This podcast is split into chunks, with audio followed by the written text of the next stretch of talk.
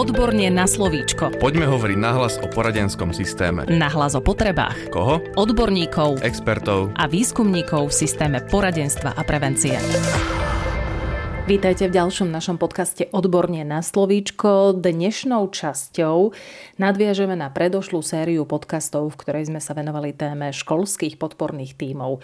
S našimi dvoma hostiami, so psychologičkou a lektorkou mekých zručností Karolínou Kurnickou a aj psychológom, rovnako lektorom mekých zručností Romanom Kurnickým, budem hovoriť o evaluácii školského podporného týmu. Všetko vysvetlíme. Obaja naši hostia aktuálne spolupracujú s Výskumným ústavom detskej psychológie a patopsychológie ako externí lektori. A moja prvá otázka hneď v úvode, z čoho vychádza potreba evaluácie činnosti školského podporného týmu, respektíve odborných zamestnancov? Pani Kurnická. Predtým, než sa dostaneme k odpovedi na túto otázku, Určite by som rada upriemila pozornosť na fakt, že školské podporné týmy sú v realite našich škôl e, z určitého hľadiska novým prvkom.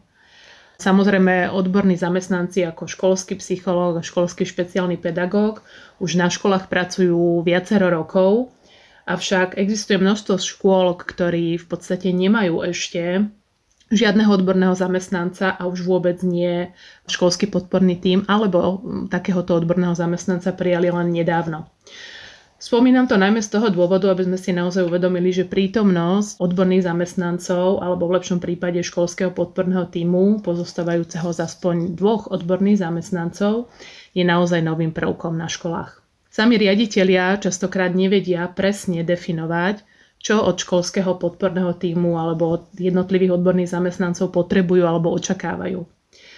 Mnohokrát sme sa stretli s prípadom, kedy si samotní odborní zamestnanci mali definovať svoju náplň práce a okruh činnosti. To znamená, že vlastne z organizačného hľadiska nadriadený riaditeľ nedokáže nastaviť požadované kritériá hodnotenia kvality činnosti školského podporného týmu. No a tu sa dostávame práve k momentu, prečo je potrebná evaluácia a hodnotenie činnosti školského podporného týmu samotnými členmi školského podporného týmu. Ak sa zhodneme na tom, že činnosť školského podporného týmu by mala vychádzať najmä z možností jeho členov, z cieľov školy, a z potrieb žiakov a detí a z ďalších podmienok, tak potom práve samotní členovia školského podporného týmu sú tie najvhodnejšie osoby, aby si zhodnotili svoju vlastnú odbornú činnosť. A prečo ju teda hodnotiť? No však sa akýkoľvek jednotlivec alebo tým má záujem zlepšovať a rásť a zároveň získať určitú spätnú väzbu na svoj výkon, na svoju pracovnú činnosť, tak potom práve tu je k dispozícii hodnotenie, čiže evaluácia. Existujú rôzne nástroje evaluácie, pričom ich cieľom a zmyslom je najmä zisťovať efektivitu zvolených postupov pre fungovanie systému. Evaluáciu chápeme ako proces systematického a pravidelného zhromažďovania informácií a ich analýzu podľa určitých vopred určených pravidiel. Výsledok hodnotenia alebo evaluácie by mal byť využitý pre ďalšie rozhodovanie a plánovanie. Keď to tak zo všeobecníme a zhrnieme, môžeme povedať, že cieľom evaluácie je overiť a zlepšiť kvalitu. Takže ak máme jasne stanovené kritéria kvality alebo ciele a k ním určité merateľné kritéria, sme schopní posúdiť a vyhodnotiť mieru efektivity a kvality našej činnosti. Potreba pravidelného zastavenia sa a zhodnotenia sa, ako na tom sme, má teda mimoriadný význam v každom pracovnom týme, v každej činnosti a dokonca aj v súkromnom živote. Pán Kurnický? Keď to len doplním, tak ako hovorívame, zlepšiť sa dá iba to, čo sa dá zmerať, alebo len meraním sa môžeme zlepšovať. Istá forma zastavenia sa, obzretia sa tom, kde sa nachádzame, je veľmi nevyhnutná pre naše fungovanie v akomkoľvek systéme, v ktorom fungujeme. Či je to školský podporný tím, alebo sú to sociálne zariadenia, alebo je to organizácia, alebo kdekoľvek sa nachádzame. Druhým prvkom, ktorý do toho vstupuje, keď si zoberieme už len samotného jednotlivca ako človeka, a každý živý organizmus potrebuje istou formou biofeedback, čo je najzákladnejšia forma zhodnotenia stavu, v ktorom sa nachádza. Máme veľké množstvo receptorov, či už na telesnej úrovni alebo emočnej, ako sa cítime, a psychickej, je práve nevyhnutné na to, aby sme si vedeli povedať, kde sa nachádzame. A nebeží to vo forme slov, ale beží to na permanentnom feedbacku, ktoré nám telo dáva cez receptory, aby sme vedeli, či sme v pohode, alebo sa potrebujeme ochrániť alebo uniknúť z nejakej situácie situácie na základe podnetu, že nám tá situácia nevyhovuje a práve preto potrebujeme zlepšiť naše okolnosti, ktoré máme, alebo aby sme zoptimalizovali naše fungovanie. Aké existujú metódy, aké techniky, spôsoby či schémy, ktoré môžeme využívať pri seba hodnotení činnosti školského podporného týmu? Pani Kurnická. Existuje veľké množstvo metód, techník a postupov autoevaluácie, po ktorých môžu členovia školského podporného týmu siahnuť a mnohé z nich sme aj priniesli a vysvetlili v rámci vzdelávacieho programu Koordinácie školského podporného týmu, ktorý realizoval a ďalej realizuje Woodpap v rámci národného projektu Usmerňovať pre prax. Na sebahodnotenie je možné použiť napríklad rôzne formy dotazníkov, štrukturované individuálne alebo skupinové rozhovory, čiže tzv. focus groups, obsahovú analýzu dokumentov, či už ide o odborné dokumenty vyplňané školou, odbornými zamestnancami a pedagógmi, alebo dokumentov, ktoré predstavujú práce samotných žiakov a detí. Ďalej e, máme k dispozícii štrukturované pozorovanie, potom je tu SWOT analýza, myšlienkové mapy, analýza sílového poľa, skupinová reflexia, a tiež takým špecifickým nástrojom je intervízia prípadu a intervízia postupov a činnosti týmu, teda Balintová skupina. O každej z týchto metód a technik by sa dalo robiť samostatný podcast. Nie je až tak náročné získať informácie o jednotlivých evaluačných technikách. Z nášho pohľadu je mnoho dôležitejšie stotožniť sa a vidieť prínos samotného sebahodnotenia pre činnosť školského podporného týmu a následne schopnosť urobiť vnútorný záväzok k pravidelnému zhodnocovaniu a celkovo sa naladiť na tzv. kultúru spätnej väzby. A to od žiakov, vedenia školy, pedagógov a rodičov a tiež vzájomne medzi jednotlivými členmi školského podporného týmu. Otázka pre vás, pán Kurnický. Aké sú praktické možnosti a využitie evaluácie? Čo sa týka praktického využitia, tak vždy je potrebné použiť klasický selský rozum, mimo všetkých techník, ktoré si povieme neskôr ale je potrebné si v týme zodpovedať niekoľko otázok. Medzi tie otázky, ktoré patrí, je prvá otázka prečo. Prečo vlastne chceme robiť nejaké zhodnotenie alebo evalváciu, či už nás ako týmu alebo nejaké našej činnosti. Pretože od samotnej aktivity sa odvíja aj to, že kam budeme smerovať ďalšie jednotlivé kroky a otázky s tým spojené. Buď robíme evalváciu, pretože sa od nás očakáva, alebo preto, že sa ako tým zhodneme na tom, že by nám to v niečom pomohlo, aby sme zlepšili alebo zreflektovali si nejakú našu činnosť, ktorú máme. Ak si zodpovieme na tú otázku, prečo ideme niečo hodnotiť, tak e, veľmi rýchlo nám vypadnú otázky alebo zameranie sa, čo ideme hodnotiť. Pretože oblasti, ktoré sa dajú hodnotiť, je veľmi veľa a podstatné je, aby informácie, ktoré získame, nám boli prínosné a neboli skôr pre nás nejakým spôsobom zahlcujúce alebo zmetočné, rovnako ako pri ostatných činnostiach, či je to diagnostika alebo iná analýza, či už sú to žiakov alebo nejakých iných procesov. Čiže keď sme si zodpovedali na otázku prečo, a čo ideme hodnotiť, tak vtedy zostáva veľmi dôležité, ako budeme hodnotiť, to znamená, aké zvolíme nástroje a metodiky a od toho sa vlastne odvíja aj to, čím budem hodnotiť a máme niekoľko rôznych evaluačných nástrojov a procesov a podľa čoho budeme hodnotiť. Čo budú tie kritériá, ktoré zvolíme, na základe ktorých si vieme povedať, ako sme dopadli, aby sme neskončili len v tom, že buď bol proces naplnený, kedy budeme na nejakej škále splnené, nesplnené, áno, nie, alebo pôjdeme viacej do nejakého kvantitatívneho hodnotenia, či už na nejakých škálach, respektíve stupniciach, kedy si vieme popísať, či už číselne alebo kvalitatívne, ako sa nám darí jednotlivé kritéria, ktoré sme si definovali naplňať. Všetky tieto ale body, ktoré sme si pomenovali od toho začiatku, prečo ideme vlastne hodnotiť, cez to, čo ideme hodnotiť, akými nástrojmi, podľa čoho, je vždy podstatné odpovedať si na otázku kam. Tá otázka kam nám hovorí to, že akým spôsobom budeme nasmerovať naše ďalšie kroky, alebo inými slovami, aké zvolíme nápravné opatrenia, či už preto, aby sme niečo zlepšili, spôsobom robiť viac, robiť menej, alebo si aj zvedomili, že robíme dobre niektoré aktivity, pretože veľakrát to evokuje, že samotná evalvácia by mala viesť k nejakej zmene. Ale aj potvrdenie si toho, že robíme dobre nejaký proces, nejakú činnosť, je rovnako veľmi silnou spätnou väzbou a zhodnotením, pretože niekedy tie pochybnosti, ktoré môžeme mať v rámci rámci EŠPT, ktoré najmä nové vzniknú, tak je veľmi potrebné si aj povedať, toto je fajn, toto môžeme zafixovať a poďme sa pozrieť na tie časti, ktoré majú zmysel, aby sme ďalej vylepšovali. Ja ešte doplním, že tu môže vzniknúť otázka, že ktoré oblasti vlastne je možné vylepšovať.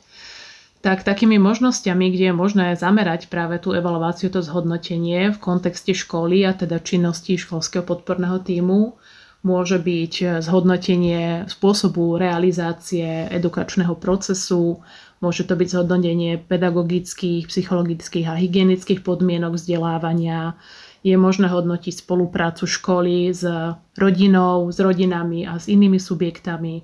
Ďalej je možné zamerať evaluáciu na zhodnotenie vzájomných vzťahov v škole alebo v samotnom týme. A takisto je možné vyhodnocovať aj efektivitu koordinácie a činnosti školského podporného týmu. Možno sa tiež pýtate, ako často robiť zhodnotenie, evaluáciu. Ideálne je evaluáciu robiť opakovane a pravidelne. Keď sa teda prenesieme do toho reálneho kontextu, do reálneho pracovného procesu školského podporného týmu, vidíme tam možnosť vytvárať si priestor na to, aby popri tej odbornej činnosti školského podporného týmu sa odborní zamestnanci venovali naozaj aj práve tomuto zhodnoteniu a našli v tom určitú takú zmysluplnú rozumnú rovnováhu, aby zase teda evaluácia neprevážila časovo tie ostatné činnosti. Čiže takým príkladom by mohlo byť, že školský podporný tím môže mať povedzme na pravidelnej týždennej báze určité koordinačné stretnutia, a povedzme raz za mesiac je možné si urobiť také hodnotiace stretnutie, hodnotiacu poradu, kde, ako sme už hovorili vyššie, si členovia školského podporného týmu zvolia, čo a akým spôsobom budú merať, hodnotiť a vlastne vyhodnotia si takýmto spôsobom tú činnosť za toto dané obdobie. Vysvetlíme si ešte aj, čo v praxi znamená konštruktívna spätná väzba. Konštruktívna spätná väzba mám pocit, že už je pomerne veľmi sprofanovaný termín a niekedy mi príde zbytočne o nej rozprávať a preto nás veľakrát prekvapí, že sa k nej musíme opakovane vrácať, pretože to spojenie konštruktívna spätná väzba si naozaj vyžaduje vysvetlenie jednotlivých slov a rozdeliť alebo oddeliť konštruktívnu spätnú väzbu od iných foriem, ako je kritika, ako je nejaké zhodnotenie a podobne danie spätné väzby druhému človeku. V krátkosti alebo metaforicky spätná väzba je ako pohľad do zrkadla. Práve v interakcii dvoch a viacerých ľudí je potrebné sa priebežne feedbackovať alebo dávať si teda spätnú väzbu. Na to, aby sa stala konštruktívnou, je potrebné dodržať viacero krokov. V prvom kroku je to o tom, že keď sa pozrieme do zrkadla, aj keď nás niekedy zarmutí pohľad na nás samotných, tak pri spätnej väzbe to nemá byť o tom, že by nás mala zarmútiť, poučovať, alebo hlavne nejakým spôsobom hodnotiť, alebo niekomu druhému urobiť zle, alebo sa na ňom vyvršiť. Cieľom práve konštruktívnej spätnej väzby je len neutrálne odrazenie toho, kto stojí pred ním. Práve preto je potrebné dodržať niekoľko základných krokov a tými základnými krokmi, aby bola konštruktívna, je, aby nebola hodnotiaca. To znamená, aby som neposudzoval, aby som ale naozaj iba popisoval. Čo je potrebné popisovať pri konštruktívnej spätnej väzbe je správanie. To je to, čo je viditeľné, to je to, čo sa dá popísať a vnímať. Ďalšie vrstvy, ako je prežívanie, ako je sebaobraz hodnoty toho druhého človeka, je niečo, kde vstupujeme na veľmi citlivú e, tému a vstupujeme do oblasti, ktoré sú vysostne teritoriálne toho druhého človeka a preto sa nám môže stať, že poskytnutá spätná väzba práve na prežívanie alebo hodnoty druhého človeka sa nestretnú s porozumením. Preto potrebujeme práve pri konštruktívnej spätnej väzbe buď poukázať alebo pomenovať to, čo sme si na správaní druhého človeka všimli. Ako sme už spomínali predtým, jedna časť je oceniť to, čo sa nám páči, to pozitívne správanie a hoci sa nám páči popísať, k čomu to vedie. Na druhej strane, ak je nejaké správanie, s ktorým nie sme úplne stotožnení alebo ktoré nám v niečom bráni, tak to pomenovať a následne potom o tom sa rozprávať, ale stále zostávať v popisnej forme. Ak sa bavíme o práci školského podporného týmu a používajú niektoré techniky autoevaluácie a zhodnotili svoje aktivity, tak je potrebné prejsť aj na úroveň individuálnu, to znamená zhodnotiť fungovanie interakcie medzi jednotlivými členmi EŠPT.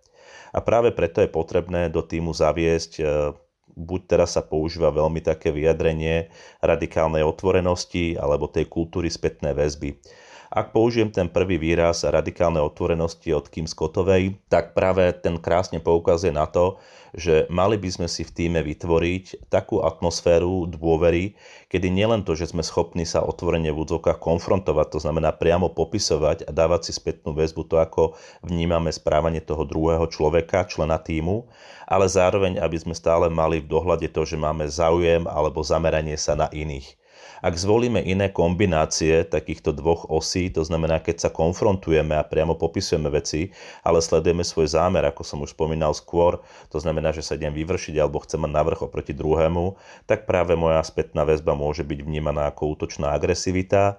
Na druhej strane, ak zase možno s prílišným ohľadom na druhého človeka niektoré veci nepoviem, lebo nechcem mu ublížiť a sám vopred vyhodnotím, že by ju nemusel prijať, tak môžem sa dostávať do situácie práve nejakej neúprimnej manipulácie, alebo tá ďalšia možnosť, ktorá sa nám často stáva práve v podporných profesiách, kedy niektoré veci nepovieme práve preto, že chceme brať prílišný ohľad na toho druhého partnera a dostávame sa do oblasti zničujúcej empatie, pretože naozaj je to zničujúce ako pre nás, ktorí tú spätnú väzbu nedáme, rovnako pre toho druhého partnera, ktorý ju nedostane a zostáva mu tam slepé miesto a nevie s tým nič spraviť vo svojom správaní, alebo vôbec nevie, ako je vnímané jeho správanie ostatným okolím a na konci to vlastne ničí celé naše fungovanie v interakciách, ktoré máme medzi sebou. To znamená, že potrebujeme naozaj vrátiť sa k tomu a len konštruktívne popísať a oddeliť to od kritiky, pretože v kritike poviem len to, čo sa mi nepáči a nedám návod, čo s tým urobiť, ale práve konštruktívna spätná väzba, okrem toho, že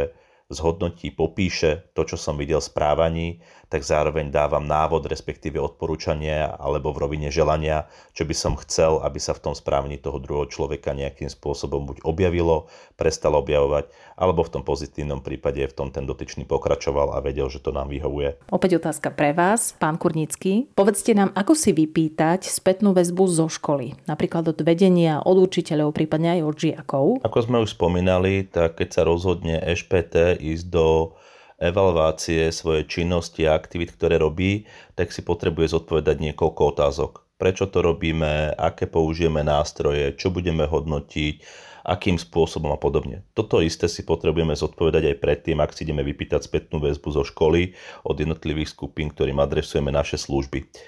Vtedy je ale veľmi dôležité si za tým vedomiť jednu dôležitú vec. Ideme trošku s kožou na trh a v prípade pýtania si spätné väzby nemusí len vždy prísť hladivá a príjemná spätná väzba na to, ako robíme dobré aktivity, ale môže prísť aj istá výhrada a nie každá skupina, či už vedenie, rodičia alebo iná cieľová skupina bude používať konštruktívnu spätnú väzbu. Práve vtedy sa môže na našej strane v rámci EŠPT objaviť obranný postoj, kedy začneme predtým, ako začneme vôbec príjmať spätnú väzbu, zvolíme obranný postoj a začneme vysvetľovať, prečo sme nejakým spôsobom konali. A to je práve veľmi kľúčový a zásadný bod ísť do toho s otvorenou myslou, s chuťou pochopiť, čo nám druhá strana hovorí, aby sme tú spätnú väzbu vedeli potom zakomponovať do nášho správania. A ako vždy hovoríme, najzásadnejšia vec na spätné väzbe, ak si ju pýtame, nie je ju vždy prijať a zapracovať do nášho správania, ale v prvom rade je ju pochopiť. Pani Kurnická? Keď sa už teda rozhodneme vypýtať si osobnú spätnú väzbu, je dobré mať na pamäti aj to, aby toto vypýtanie si bolo vhodne načasované, aby tá druhá strana bola v takom rozpoložení a mala teda priestor na to tú spätnú väzbu podať, poskytnúť. No a keď e, sa dostaneme k tým samotným zásadám žiadania spätnej väzby, tak je tu niekoľko takých následovných v podstate krokov, ktoré je dobré dodržať. Jednak na úvod je určite podstatné povedať jasne, k čomu tá spätná väzba má smerovať, čo chcete prediskutovať. Ak náhodou vám nie je úplne jasné pri počúvaní spätnej väzby, je dobre sa pýtať, klásť otázky a ak máte teda nejakú potrebu si niečo vyjasniť a aktívne počúvať, pozorne počúvať a neprerušovať toho, ktorý dáva spätnú väzbu. Ako už bolo povedané, nie je potrebné sa nejakým spôsobom hádať, dokazovať, že to tak nie je, alebo sa obhajovať. A keďže naozaj spätná väzba nemusí byť vždy len pozitívna, to, čo sa k nám dostane, tak e, je veľmi užitočné pristupovať k tomu neutrálne a neurážať sa alebo nebrať si teda tú spätnú väzbu osobne. A na záver je dôležité si uvedomiť, že sami sa môžeme rozhodnúť, či na základe tej poskytnutej spätnej väzby urobíme určité zmeny v správaní alebo nie. Aké kroky treba pri konštruktívnej spätnej väzbe dodržať? Pre konštruktívnu spätnú väzbu existuje niekoľko modelov, ktoré ale v podstate inými slovami prinášajú to isté a to je niekoľko kľúčových krokov, ktoré tej konštruktívnej spätnej väzbe patria. My vám ponúkame a prinášame model ADO, kde jednotlivé písmenka predstavujú práve začiatky tých krokov, ktoré sú dôležité pri poskytovaní spätnej väzby. Ačko v tomto prípade predstavuje aktivitu a teda správanie. Už skôr v našom rozhovore sme spomínali, že konštruktívna spätná väzba nemá smerovať do oblasti prežívania emócií a nemá byť hodnotiaca. Preto je podstatné v tom prvom kroku alebo v prvej časti dávania spätnej väzby naozaj byť len popisný a popísať, aké správanie sme pozorovali, ktoré má v podstate nejaký súvis s mojou osobou, s mojou prácou a tak ďalej. Druhým krokom je D, čiže dopad, kde formulujeme pri dávaní spätnej väzby práve to, ako toto pozorované správanie, aký dopad malo teda na mňa, na moju osobu, na moju prácu, na moje pocity a prežívanie. A na záver veľmi podstatný krok je očko, čiže očakávanie. A práve to je tá časť, kde formulujem, čo potrebujem zmeniť od tej druhej osoby. Ako inak potrebujem, aby sa správala, komunikovala, aká zmena tam má nastať, aby bola tá interakcia alebo tá spolupráca a tak ďalej, komunikácia efektívnejšia, súladnejšia, aby ten dopad negatívny tam nebol. V čom môže byť pravidelné využívanie konštruktívnej spätnej väzby a evalvácie prínosné pre školské podporné týmy, respektíve pre odborných zamestnancov na škole? Pán Kurnický? Ako sme už povedali, je tam veľké množstvo výhod, ktoré to prináša a dôležité je, ako aj pri iných formách evalvácie, pravidelnosť a konštruktívne nastavenie. Ak teda konštruktívne poskytujeme spätnú väzbu, tak jedným z prvých pozitív, ktoré to prináša, je, že navodzuje dôveru a kooperatívny postoj medzi členmi EŠPT alebo akéhokoľvek iného kolektívu.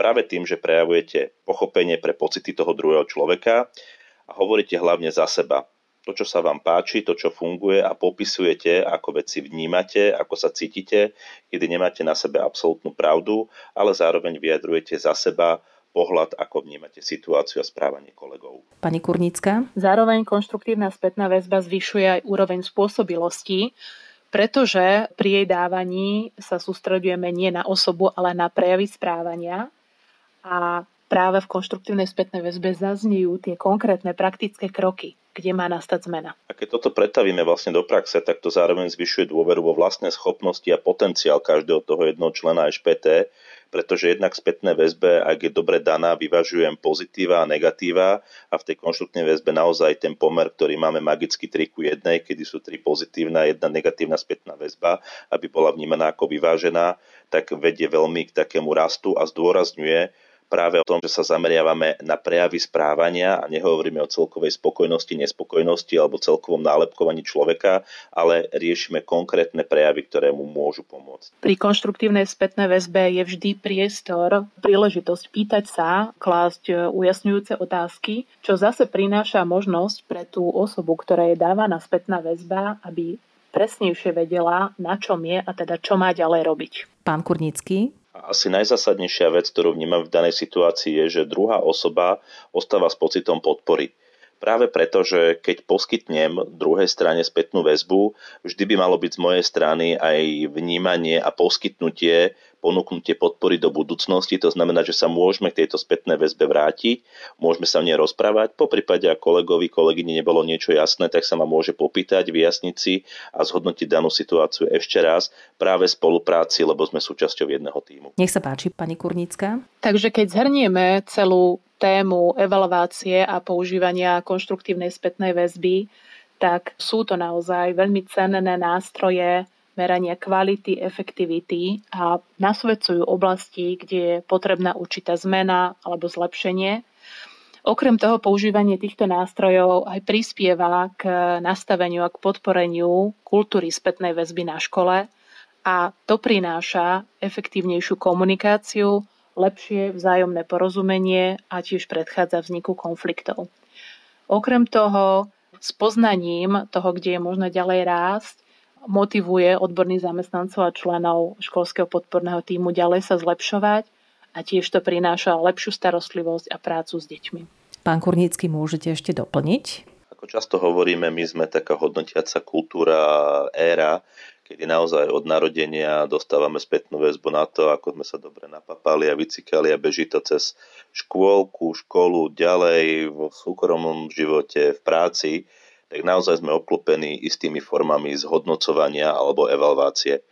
To, čo vám chceme na záver povedať, je to, že existuje veľké množstvo nástrojov a technik evalvácie, ktoré viac alebo menej systematicky zhodnocujú prácu EŠPT alebo činnosti akéhokoľvek týmu. Konštruktívna spätná väzba v tej najjednoduchšej podobe je však veľmi neformálny a instantný nástroj, ktorý viete použiť kedykoľvek za akýchkoľvek okolností. Ak len túto jednu techniku toho konštruktívneho dania spätnej väzby budete využívať vo svojej práci, vám to dramaticky môže pomôcť jednak na úrovni jednotlivca, týmu, ale celej organizácie, školy, v ktorej pôsobíte. Ďakujem veľmi pekne. To bol ďalší podcast Odborne na slovičko. Rozprávali sme sa so psychologičkou a lektorkou mekých zručností Karolínou Kurníckou, aj so psychologom a rovnako lektorom mekých zručností Romanom Kurníckým. Obaja naši hostia aktuálne spolupracujú s Výskumným ústavom detskej psychológie a patopsychológie ako externí lektori. Ja vám ďakujem za návštevu v štúdiu. Ďakujeme veľmi pekne za pozvanie, za príležitosť a rovnako aj za pozornosť pri počúvaní tohto podcastu. Ďakujeme.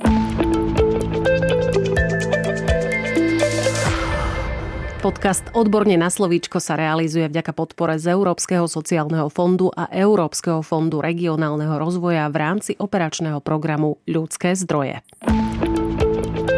Odborne na slovíčko.